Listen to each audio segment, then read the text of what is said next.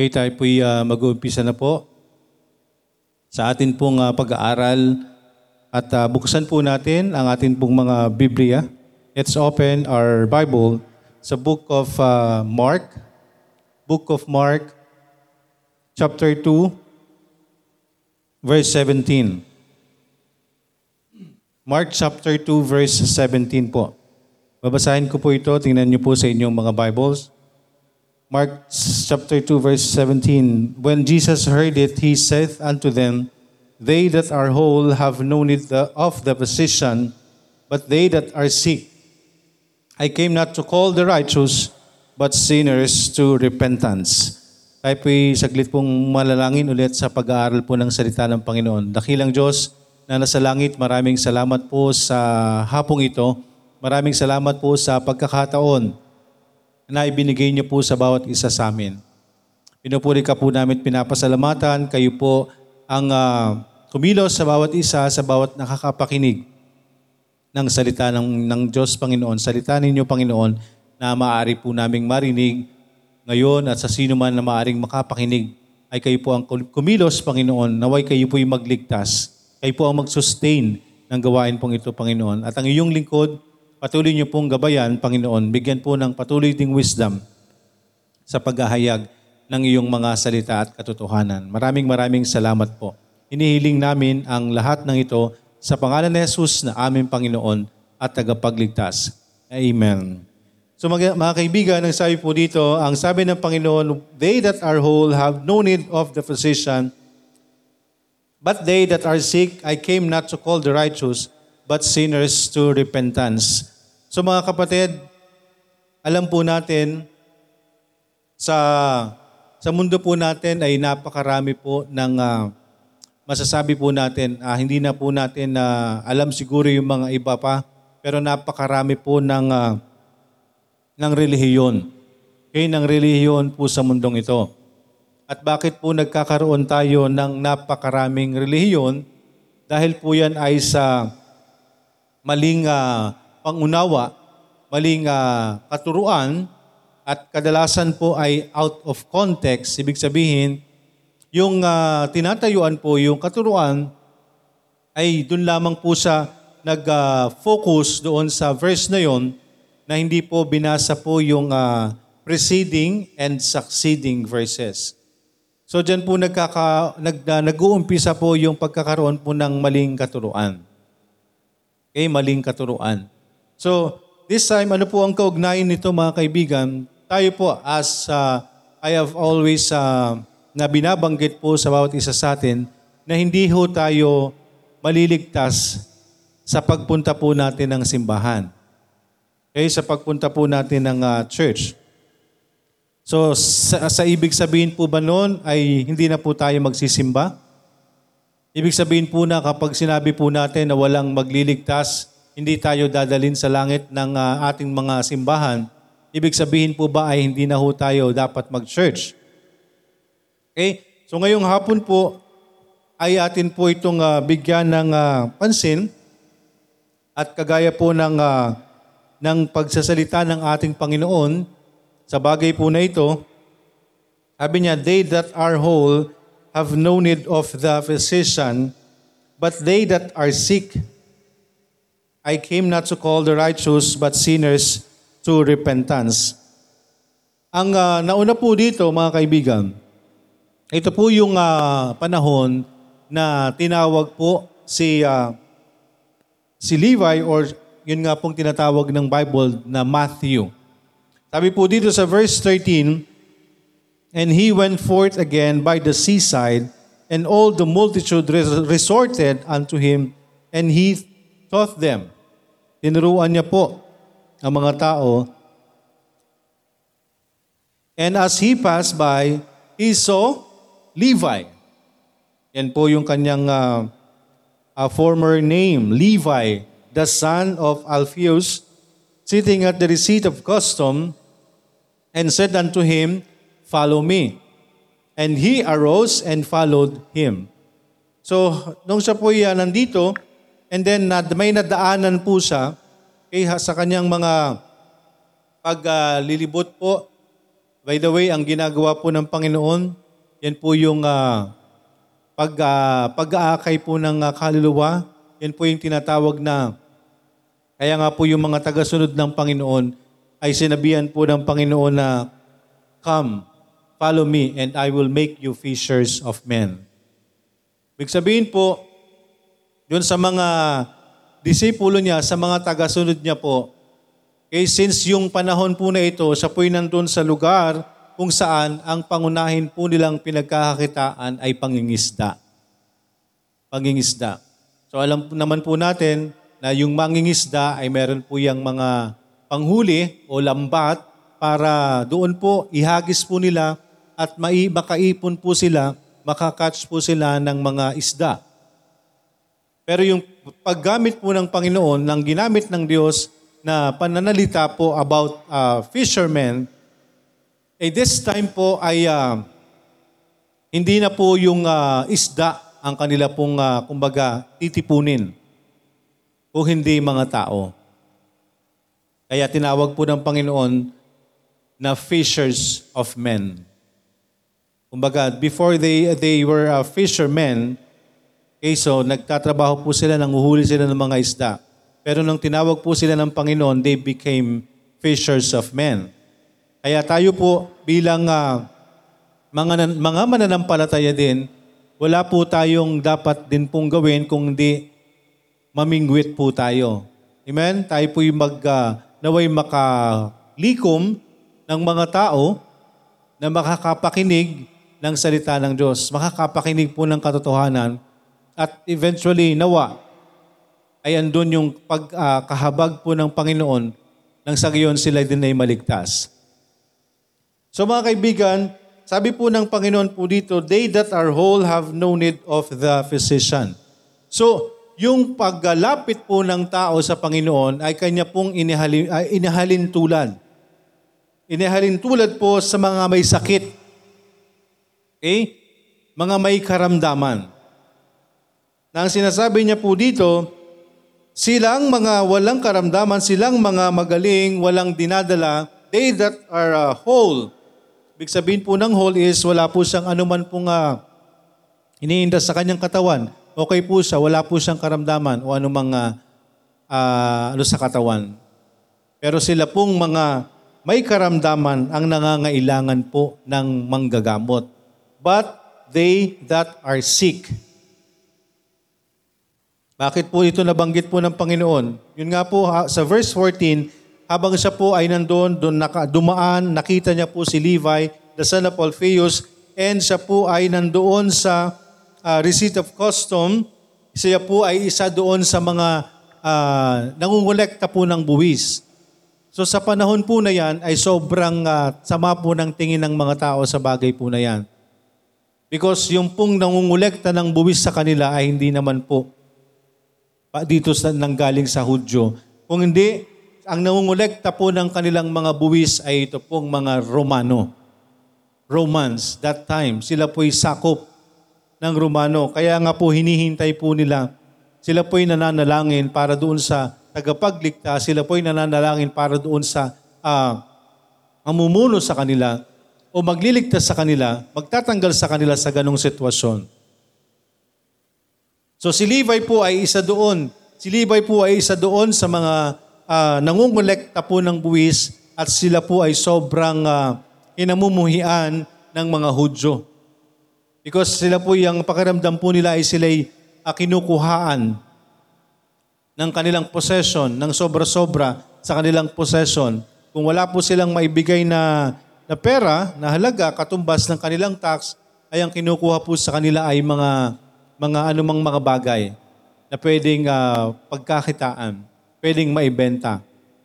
Mga gamit o mga hayop. So, this time po mga kaibigan, napadaan po si Jesus Christ po doon. Nakita niya po si Levi. Si Levi na isa doon sa mga nangungulekta ng buwis.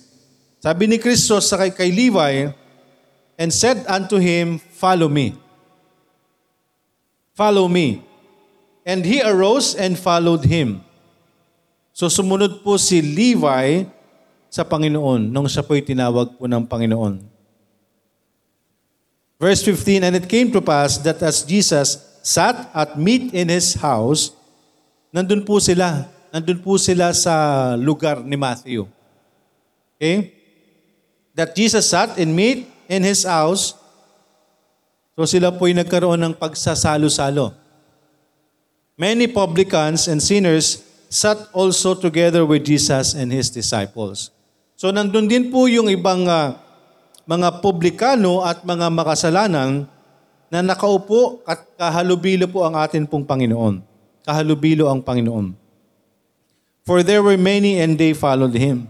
And when the scribes and Pharisees, dumating po, again, ang sitwasyon po ay ah, kahalubilo po ng ating Panginoon. Yun pong mga ah, publikano, yung mga, mga makasalanan, sinners, sat also together with Jesus and His disciples, for there were many, marami pong sumunod po sa kanila. Nung tinawag po ng Panginoon si Matthew, ay marami din pong nainganyo, marami pong nak- naka- nakasunod sa kanila, sumunod po sa kanila.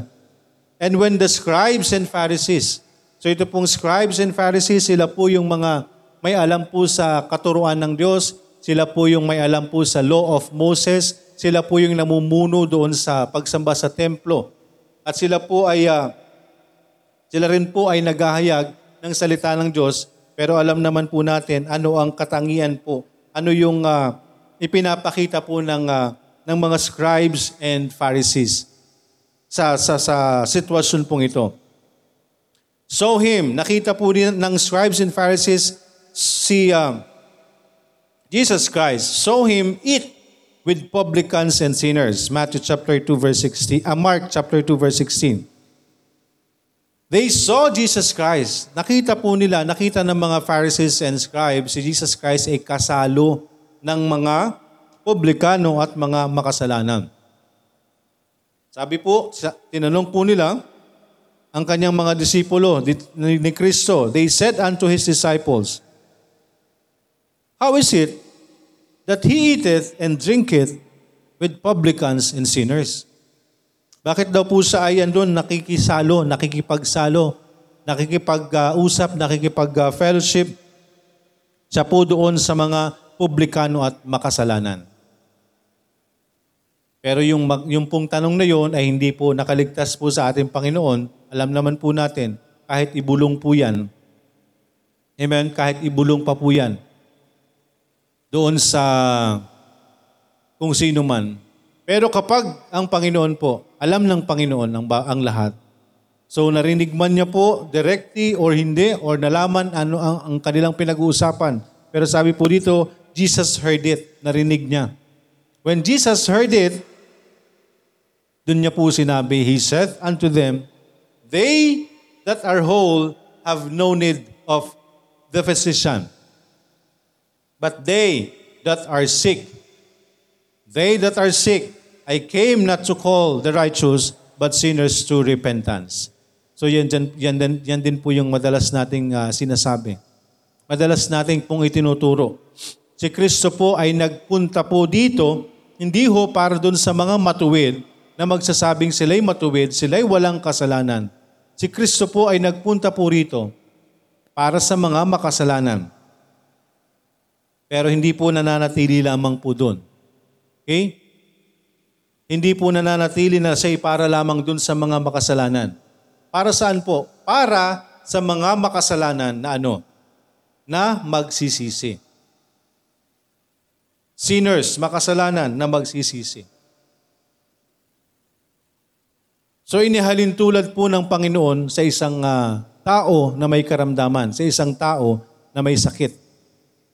Ang ah, bagay pong ito. So ito po mga kaibigan ay pag, ah, pagpapakita, pagsasalarawan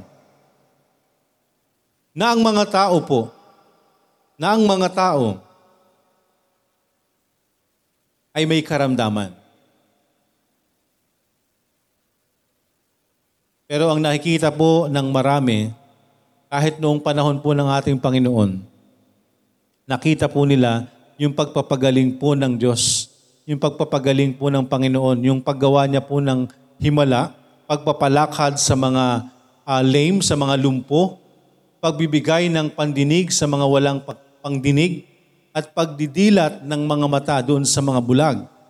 So ito po ay nakita po ng tao. Ang dami pong sumusunod sa Panginoon. Pero alam din ho natin mga kaibigan na mas marami po yung sumusunod sa Panginoon dahil po dito sa mga naisin po nila. Naisin po nila sa kanilang mga sarili. Sumusunod po ang mga tao sa Kanya at yung mga bulag na ito sumusunod dahil nais lamang nila na sila'y magkaroon ng paningin. Magkaroon man po ng totoong pananampalataya, pero sabi nga po, after that, wala na. Kapag gumaling sa karamdaman, okay na. Kapag naibigay yung nais ng Panginoon, okay na. So nangyayari po mga kaibigan, sumusunod, sumusunod po ang tao sa Diyos. Kaya marami din po ang nagsasabi po sa mundong ito. Marami din po ang nagkiklaim sa mundong ito na sinasabi po nila na hindi nila nakakalimutan ng Diyos. In what way, mga kapatid? Sa paanong paraan? Anong dahilan? Paano natin masasabing hindi natin kinakalimutan ng Diyos? Baka yung pong pag-alala natin sa Panginoon, big sabihin, yung pag-alaala natin, naaalala lang natin ang Panginoon dahil doon sa mga kahilingan po natin. Madalang po sa mundong ito, mabibilang po sa mundong ito, ang mga tao na lalapit sa Diyos para hilingin na naway sila iligtas ng Panginoon. Wala po talagang lumalapit sa Diyos yan po yung isang uh, katotohanan. Sa mundo po natin, walang lumalapit sa Panginoon. Walang naghahanap sa Diyos. Sabi po sa Psalms and Romans, walang naghahanap sa Panginoon. Walang matuwid. Walang matuwid kahit isa. Pero kapag nandun po, niligtas po tayo ng Panginoon, makakamit po natin yung, yung kanyang uh, pagliligtas, makakamit po natin ang buhay na walang hanggan. Mga kaibigan, sa mundo po natin, as I've mentioned earlier, napakarami po ng mga relihiyon. Napakarami po ng mga nagtuturo. Pero sa marami pong yan, ay nandun yung lalo silang naliligaw. Lalo silang naliligaw Because andun po yung katuruan po ng tao. Hindi po yung katuruan po ng Diyos. Andun po yung ibang, uh, iba po yung kanilang adhikain. Iba po yung kanilang motibo.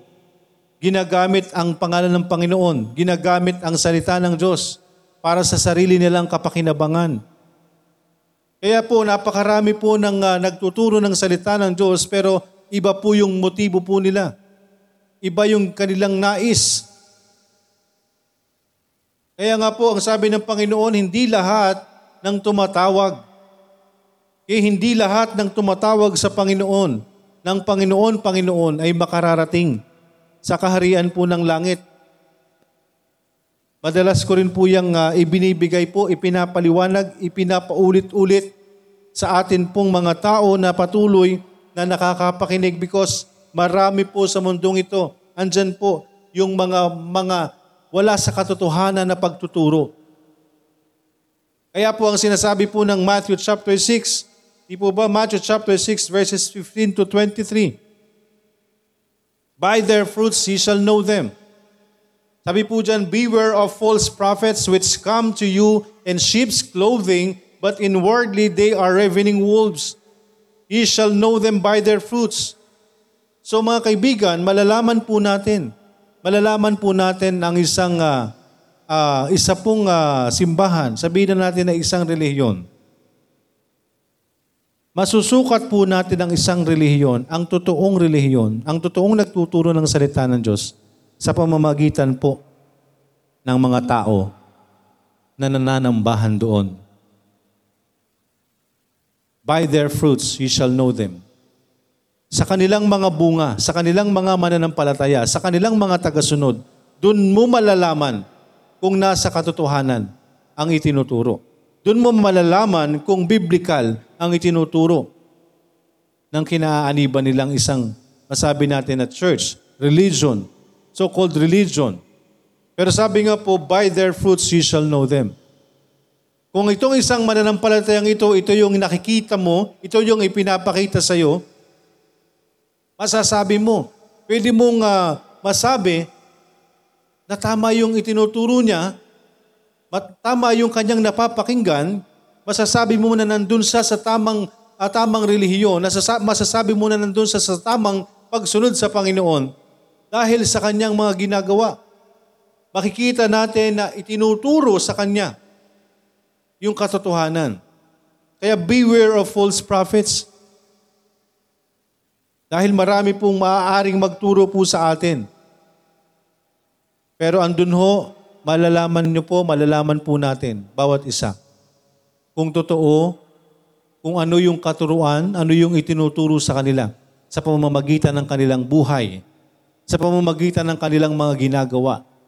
Alam mo kung ano ang kanilang pinupuntahan, alam mo kung saan sila nagsisimba, alam mo kung ano yung sinasamba nila, malalaman mo kung ito'y nasa katotohanan. Because yan ay makikita natin sa kanila.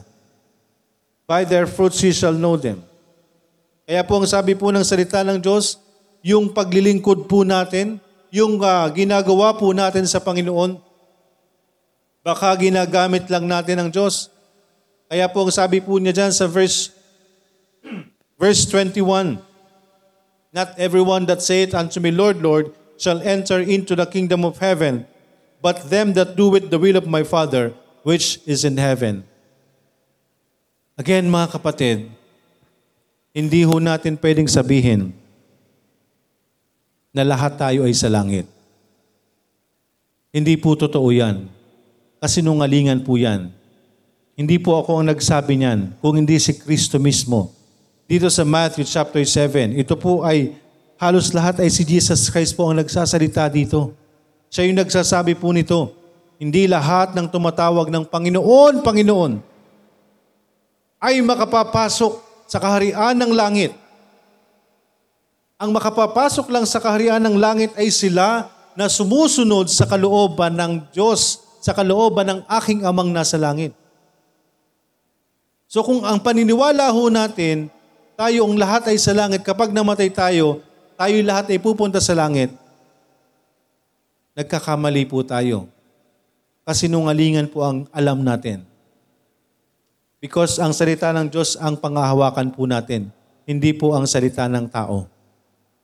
Kaya ho dapat we have the same standard. We have the same Bible.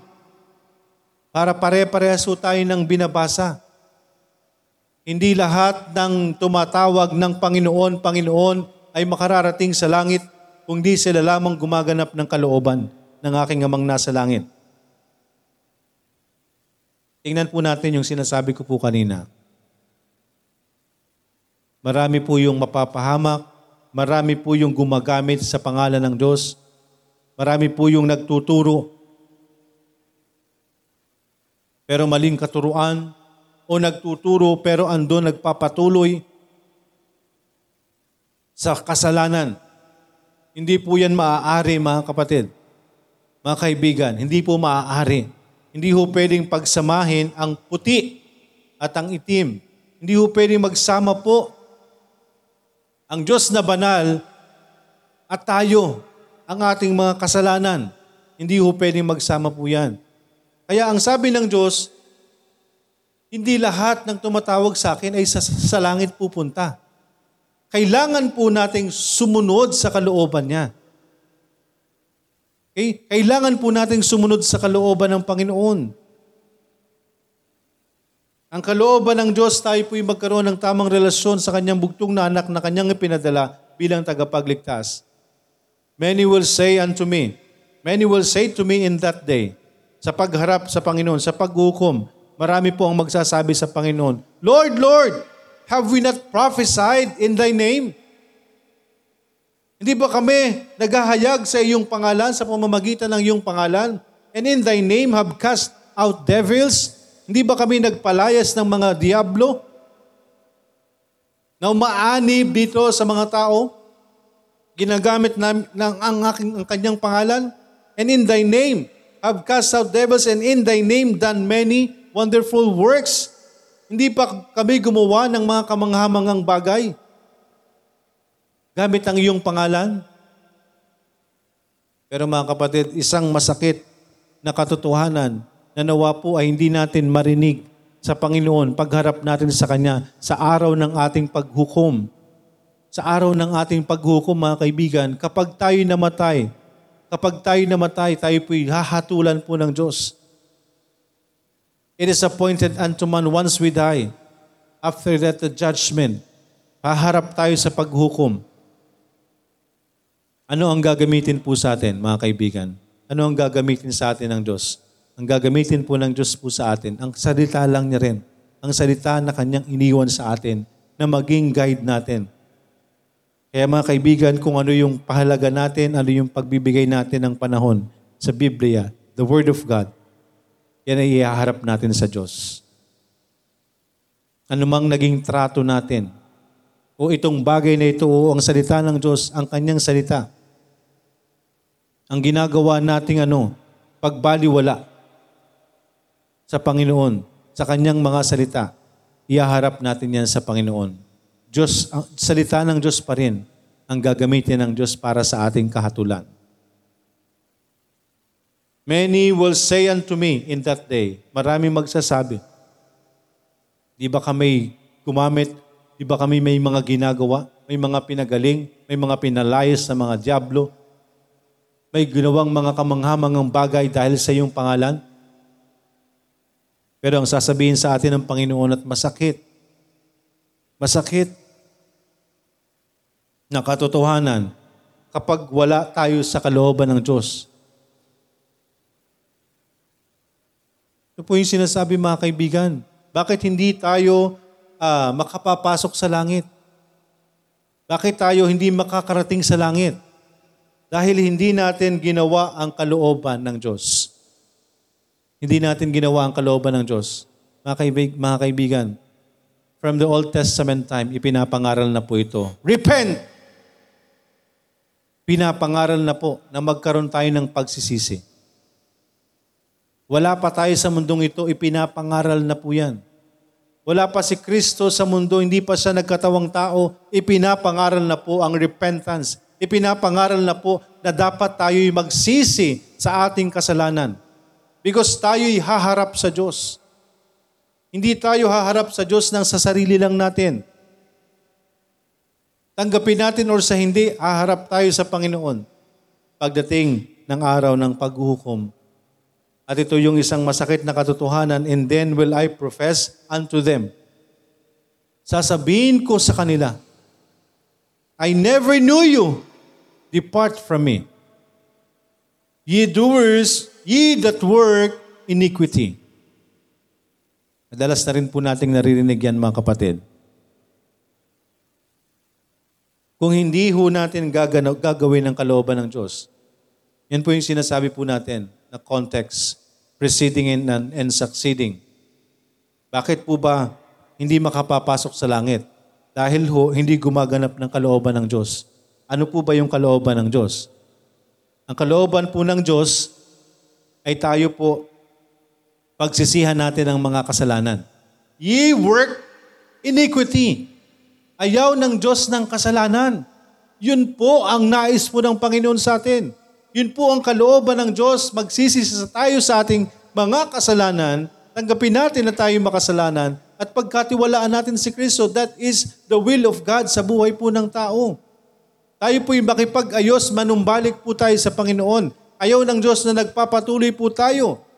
Hindi ho pwede na tayo po ay gumagawa ng mga bagay, okay na napagsalangsang sa Diyos, gumagawa tayo ng mga bagay na wala sa katuruan ng Panginoon, gumagawa tayo ng mga bagay na kasalanan sa harapan ng Panginoon, and then gusto natin na tayo'y sa langit. Mga kaibigan, ang Panginoon po natin ay banal. Ang Panginoon po natin ay just. Ang Panginoon po sa panahon natin right now, andyan po tayo sa grace, uh, grace period. Andun po tayo sa mercy, sa awa ng Panginoon. Yung pagtrato sa atin ng Diyos, itinrato tayo ng Panginoon ng higit sa dapat ay dapat na gawin ng Panginoon sa atin. Tayo ay may kaparusahan. Pero andyan ang kanyang pag ang, ang ganyan ang kanyang pagplano, ang kanyang plano ng pagliligtas nandiyan. Nakahanda ang kaligtasan sa mga tao na haharap sa kanya. Magkakaroon ng tamang pagsisisi. Ito po yung sinasabi po natin. Yung pagbabasa ho natin ng salita ng Diyos. Bakit hindi makapapasok sa langit lahat? Bakit hindi mak- pwedeng makapasok sa langit ang lahat ng tao? Kaibigan, mga mahal namin sa buhay na patuloy na nakakapakinig. Alamin natin ang katotohanan at ang katotohanan ito ay magpapalaya po sa atin at ang katotohanan po, ang tao ay makasalanan. At ang katotohanan po, kapag hindi tayo nagkaroon ng tamang pagsisisi, hindi natin nagawa ang kalooban ng Panginoon.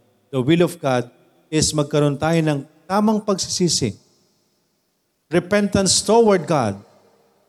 Pagsisisihan natin yung ating mga kasalanan sa Diyos and faith toward our Lord Jesus Christ pananampalatayanan natin ang kanyang bugtong na anak na siya yung kanyang ibinigay para sa ating kaligtasan. Kaya mga kaibigan, may dahilan. Okay, may dahilan. At hindi katotohanan na lahat tayo ay sa langit. Hindi tayo kayang dalhin ng sino man. Hindi tayo kayang dalhin ng panalangin ng sino man. Sana nga po yung nananalangin po sa atin ay totoong may relasyon sa Diyos. Because kung sino-sino lang mananalangin sa Panginoon, pero wala, wala siyang tamang relasyon sa Diyos, hindi rin siya pakikinggan ng Panginoon. Kaya po, andyan maliwanag po na meron po tayong dapat ipag-pray sa Diyos. Meron po tayong dapat italikuran po sa ating buhay. Hindi ho tayo makakatalikod sa atin pong mga kasalanan unless tayo po'y maligtas. Ano pong gusto ng Panginoon? Pagsisihan po natin yon. Magkaroon tayo ng tamang kaisipan tanggapin natin na tayo makasalanan at kailangan natin ng tagapagligtas. That's the time na maliligtas po tayo. Because kapag nabasa ng Diyos, kapag nalaman ng Panginoon ng iyong puso't isipan, na-realize mo, natanggap mo na ikay may kasalanan or makasalanan, at handa mo yang ipaayos sa Diyos, ibig sabihin po, mababasa ng Panginoon, mababasa ng Diyos ang puso, ang puso at isipan natin kung totoo yung pagsisisi mo ang totoong pagsisisi ay may kaakibat. May kaakibat po yan. Hindi parang nahuli ka lang ngayon, bukas gagawin mo ulit. Hindi ganun ang totoong pagsisisi. Ang totoong pagsisisi, nahuli ka ngayon, hindi mo nagagawin ulit. Ibig sabihin po, hindi mo nagagawin yung kasalanan. So tayo'y makasalanan sa harapan ng Diyos. Kahit wala kang amining kasalanan, kapatid, ang katotohanan ng salita ng Diyos ay hindi pwedeng mabali na tayo ay makasalanan na. Kahit hindi pa tayo gumagawa ng alam natin, tayo'y likas na makasalanan because of the original sin na namana natin.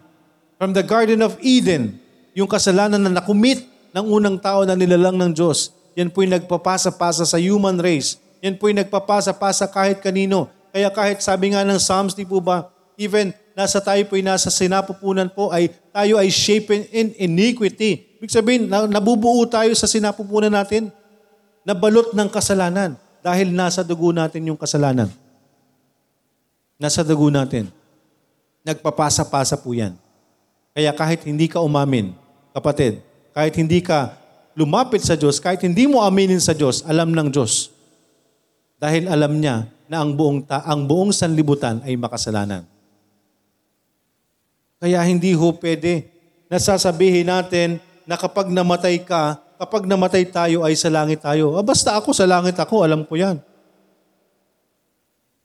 Hindi po pwedeng ganon. Hindi pwedeng sabihin natin na nasa langit tayo. Pa- paano mo na sigurong sa langit ka? So may kasiguruhan po ang pagpasok sa langit. Ang kasiguruhan ng pagpasok sa langit, sumunod tayo, gawin natin ang kalooban ng Diyos at ang kalooban ng Diyos ay pagsisihan natin ang ating mga kasalanan. Repentance repentance, change of mind. Tanggapin natin sa ating mga sarili na tayo'y makasalanan. Hindi tayo kayang tanggapin ng Diyos dahil sa ating kasalanan. Pero yan ay tatanggalin, tatakpan yan ng, pag, ng ginawa ng Panginoon. Yung kanyang dugo sa krus ng Kalbaryo. Yung kanyang pagkamatay at muling pagkabuhay. Yan ang itatakip sa atin ng Panginoong Yesus para tayo tanggapin ng Diyos sa langit. So gawin natin ang kalooban ng Diyos, the will of my Father, the will of God. The will of God is tayo po aminin natin na tayo'y makasalanan, tayo'y magsisi sa ating kasalanan, makipag-usap ka sa Diyos, tayo nagkasala sa Diyos at sampalatayanan natin si Kristo na sa lamang yung magdadala sa atin sa langit. Amen? Si Kristo lang. Not everyone. Hindi lahat ng magsasabing sila'y nasa langit, sila'y nasa Panginoon, ay makapapasok sa langit. Hindi lahat ng nananalangin sa Diyos, tumatawag sa Diyos, ay sa langit. Hindi lahat ng nananalangin ay dinidinig ng Diyos. Because malayo ang kanyang mata, ang kanyang paningin sa mga tao, sa wicked, sa mga makasalanan. Ang wicked, sila yung mga tao na ayaw tanggapin na sila'y makasalanan sa harapan ng Diyos. Ayaw nilang magsisi. Ayaw nilang manumbalik sa Panginoon. Hindi sila magkakaroon ng tamang relasyon sa Panginoon. Hindi sila makakapasok sa kaharian ng langit because hindi nila ginawa ang kalooban, the will of the Father. Ang kalooban ng Diyos na nasa langit. Tanggapin natin na tayo'y makasalanan. Sundin natin ang kalooban ng Panginoon. Andyan ang grace. Maliwanag din po yun. Andyan po yung biyaya ng Diyos. Ang kaligtasan po ay by grace, yes. Pero hindi ibig sabihin na by grace po yan ay aabusuhin po natin. Ginawa na ni Kristo yung pagliligtas and by grace at sa pamamagitan ng ating pananampalataya, dahil sa grace ng Panginoon, tayo kanyang patatawanin. Pero hindi ibig sabihin na tayo patatawarin ng Panginoon, eh gagawin po nating lisensya po yan para sa ating pagkakasala. Gagawin po natin yan. Magpapatuloy po tayo. Hindi po yun lisensya para mag-enjoy po tayo sa kasalanan. Ang totoong nagsisi mga kaibigan, unti-unti po yang babaguhin ng Diyos. Unti-unti po yang babaguhin ng Panginoon. Nawa isang araw hindi natin marinig sa ating Panginoon, kay Kristo, sa Diyos, sa pagharap natin sa Kanya, Depart from me. Lumayo ka sa aking harapan. Hindi kita kilala. Mga kaibigan, kung wala pa tayong tamang relasyon sa Diyos, itatanggi tayo ng Panginoon. Hindi niya tayo kikilalanin. Maliwanag na po ang salita ng Panginoon. Ang sabi ni Kristo mismo, And then will I profess unto them. Magsasabi ako sa kanila, sasabihin ko sa kanila, ihahayag ko sa kanila, hindi ko kayo kilala. Yun ang sasabihin ng Panginoong Isus. Yun ang sasabihin ko sa kanila. Hindi kita kilala. Lumayo ka sa akin. Ikaw, ikaw na tagagawa, gumagawa ng mga kasalanan. Kaya mga kaibigan, wag nating hintayin. Wag po nating hintayin na tayo'y mamatay, ha, mamatay. Nawa nga po kung tayo nandun. Nawa nga po yung atin pong uh, sitwasyon. Nawa nga po kapag tayo dumating dun sa punto na tayo nakaratay na po sa banig ng karamdaman, naway talagang magkaroon tayo ng pagsisisi at makapanumbalik tayo sa Panginoon. Dahil kung hindi mga kapatid, pag namatay tayo, aharap tayo sa Diyos. Andun yung paghuhukom. At depende yung pupuntahan natin sa ginawa nating pagtanggap at pagkakaroon ng tamang relasyon sa Panginoon. Hindi po ang relihiyon ang magliligtas po sa atin. Walang kahit anumang relihiyon. At ang pagpunta po sa mga simbahan, ang pagpunta po ng mga tao, like ito pong church po dito sa amin. Hindi ibig sabihin na tayo po'y nandito. Tayo po'y mas magaling na kaysa sa kanila. Sa kanila na tayo po ay ang tingin natin sa iba ay mas malinis tayo sa kanila. Hindi po mga kaibigan. Patuloy po ang mga tao. Ang mga taong tumanggap kay Kristo ay patuloy na binabago ng Diyos. Hindi po matatapos po yan habang nandito tayo sa lupa. Because tayo nasa lupa, ang mundong ito ay balot ng kasalanan. Maaari tayong matempt, maaari tayong mahulog. Pero kung totoong kay tumanggap kay Kristo, kung totoo kang nagtiwala sa Kanya, kung totoo kang naligtas, hindi naman hindi mawawala yung ating kaligtasan. Kaya mga kapatid, nawa po ang simbahan ay para po yung ano, hospital. Kaya nga inihalin tulad po ng Panginoon. Ang paglapit sa Diyos, they that are whole. Again, Mark, chapter 2 verse 17. Tinanong niya, bakit nakikipagsalo ka dyan sa mga makasalanan na yan? Di po ba? Diyan sa mga publikano at mga sinners, mga makasalanan. Bakit kasakasalo niya yan? Sabi ng Panginoon, para sa kanila ako. Hindi ako para sa inyo na nagsasabing matuwid. Hindi ako para sa inyo na sinasabi niyong kayo'y walang kasalanan. Hindi ako para sa inyo na marami kayong alam sa salita ng Diyos pero hindi nakikita sa ating buhay. Again, mga kaibigan, the right relationship, yung totoong kaligtasan, yung totoong pagkakaroon ng relasyon. Ano man yung mangyari po sa atin, kapag totoo yung paglapit natin sa Panginoon, kapag naging totoo po tayo sa Diyos, magkakaroon po yan ng manifestation, mga kaibigan. Manifestation, mangyayari po yan. Kung totoo ka, nagsisi sa iyong kasalanan, tinanggap mo si Kristo bilang tagapagligtas. At kung tayo ay iniligtas ng Diyos, magmamanifest yan sa ating buhay. Unti-unti kang babaguhin ng Panginoon. Amen? Unti-unti tayong babaguhin ng Diyos. Hindi tayo mananatili. Kaya nga po, ginagamot. Kaya ang lugar na ito, ito pong simbahan, itinilagaho para mag- magpunta po tayo, ano man po itong gawain na ito, malayo man kayo sa amin, yung nagpapatuloy po sa mga gawain sa online, mga kaibigan. Tayo po'y lumalapit lagi. Tayo po'y pumapasok lagi dito sa room, dito sa, sa messenger room, si dito man sa face-to-face sa pananambahan. Tayo lumalapit dito mga kaibigan because tayo ay patuloy na nagpapagamot sa Diyos. Ang Panginoon po natin mga kaibigan ay manggagamot hindi lamang po ng mga physical na karamdaman, literal na karamdaman, but most especially our spiritual spiritual illness. Meron po tayong sakit na spiritual. Malayo tayo sa Diyos. Nawala tayo sa harapan ng Panginoon. Hindi tayo matingnan ng Diyos dahil tayo makasalanan. Pero kung ikaw ay magkakaroon ng tamang pagsisisi, lalapit ka sa Panginoon, well then, para sa iyo si Kristo. Because Jesus Christ came not to call the righteous, but sinners to repentance. Kung aamin tayo na tayo'y makasalanan at tatanggapin natin yung kanilang ginawang pagliligtas, by faith, ililigtas tayo ng Panginoon. Panampalatayanan natin, sampalatayanan natin si Kristo na siya na ang nagbayad sa ating kasalanan.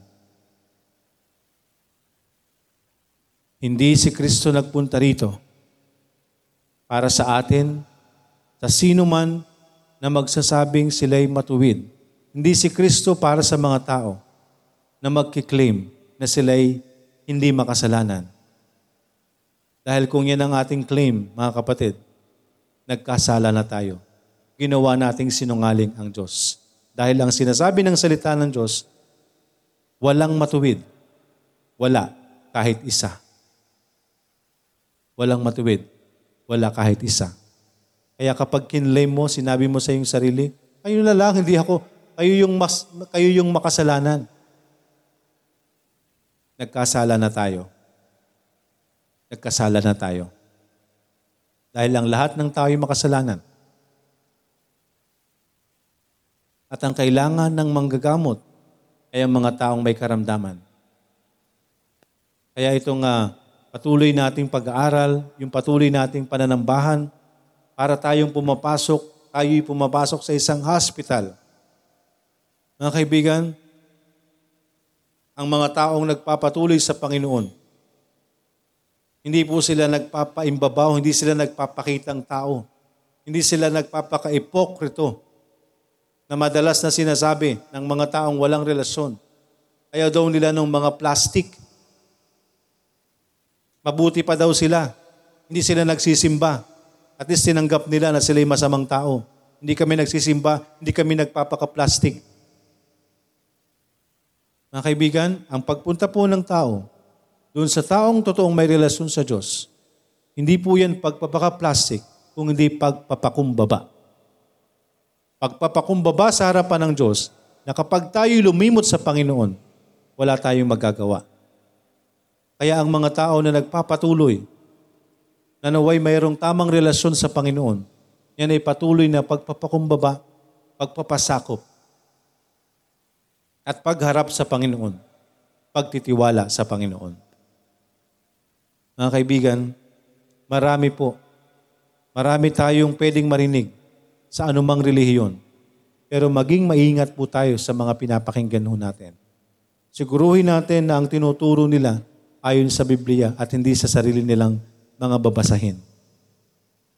Wala po tayong anumang tinuturo na nanggagaling sa anumang mga babasahin. Diretso po yan. Galing po yan straight from the Bible. Sinasabi ng Diyos, ito ang sinasabi ng Diyos, ito ang ipapasa ng lingkod ng Diyos no more, no less. Amen? Si Kristo po ay para sa mga tao na may karamdaman.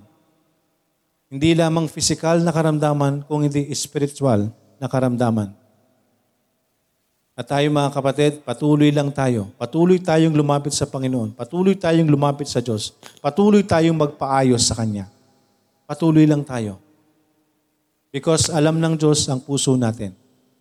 Alam ng Diyos, ang na pinupuntahan natin ay ang Panginoon. Hindi ang ibang tao, hindi kung sino man, kung hindi ang Panginoon. Kaya mga kaibigan, nawa magkaroon po tayo ng tamang kaisipan. Si Kristo ay nagpunta rito para gamutin ang mga tao na handang magpagamot. Amen? Handang magpagamot. Because kung tayo po'y mananatili, hindi tayo lalapit, hindi tayo gagaling. So wala tayong uh, gagawin kundi aminin natin sa ating mga sarili na tayo ay makasalanan. Aminin natin na may pagkukulang sa ating buhay. Kahit ano pang maranasan natin sa mundo, kahit ano pang makuha natin sa buong mundo, baliwala yan lahat. Magtiwala ka sa salita ng Diyos baliwala ang lahat ng yan. Dahil walang kapakinabangan, makuha man natin ang sanlibutan kung ang kapalit niyan ay kapahamakan ng ating kaluluwa, kaparusahan sa impyerno. Jesus came not to call the righteous, but sinners to repentance. Purihin ang salita ng Panginoon, purihin ang salita ng Diyos. Tayo saglit na manalangin. Dakilang Diyos na nasa langit, maraming salamat po sa hapong ito. Maraming salamat po sa inyong salita na naihayag. Nawa ang bawat isa ay magkaroon po ng tamang puso at isipan, magkaroon ng totoong pagsisisi, at magkaroon ng plano na makipag-ayos sa inyo, Panginoon. Isuko sa inyo ang kanilang mga sarili. Lalo't higit, anumang mga kasalanan. Bukod sa original sin, ano yung mga kasalanan na nagagawa sa harapan, sa inyong harapan, Panginoon. Maraming maraming salamat po. Sa inyo po namin tinatagubilin din, Panginoon, ang mga kahilingan, anumang mga dalangin ng mga bawat nakakasama po natin, namin, Panginoon, dito sa online. Kayo din po ang patuloy na kumilos sa kanila, magbigay ng katugunan nawa ayon sa inyong biyaya at naway ayon ito sa inyong kalooban, Panginoon. Maraming maraming salamat. Patuloy niyong gabayan ang iyong mga anak, bigyan ng kalakasan, physically, spiritually, mentally, emotionally, lahat, Panginoon, sa inyo po namin ipinagkakatiwalang lahat. Because apart from you, we can do nothing. Because with you, all things are possible. Maraming maraming salamat, Panginoon. Kayo na po ang kumilos sa bawat isa, sa mga mal namin sa buhay na nakasama namin dito, Panginoon, at sa maaari pang makapakinig. Empower niyo po ang iyong mensahe. Maraming maraming salamat, Panginoon. Pinupuri ka namin at pinapasalamatan Inihiling po namin ang lahat ng ito sa pangalan ni Jesus na aming Panginoon at tagapagligtas. Amen. Amen. Salamat po.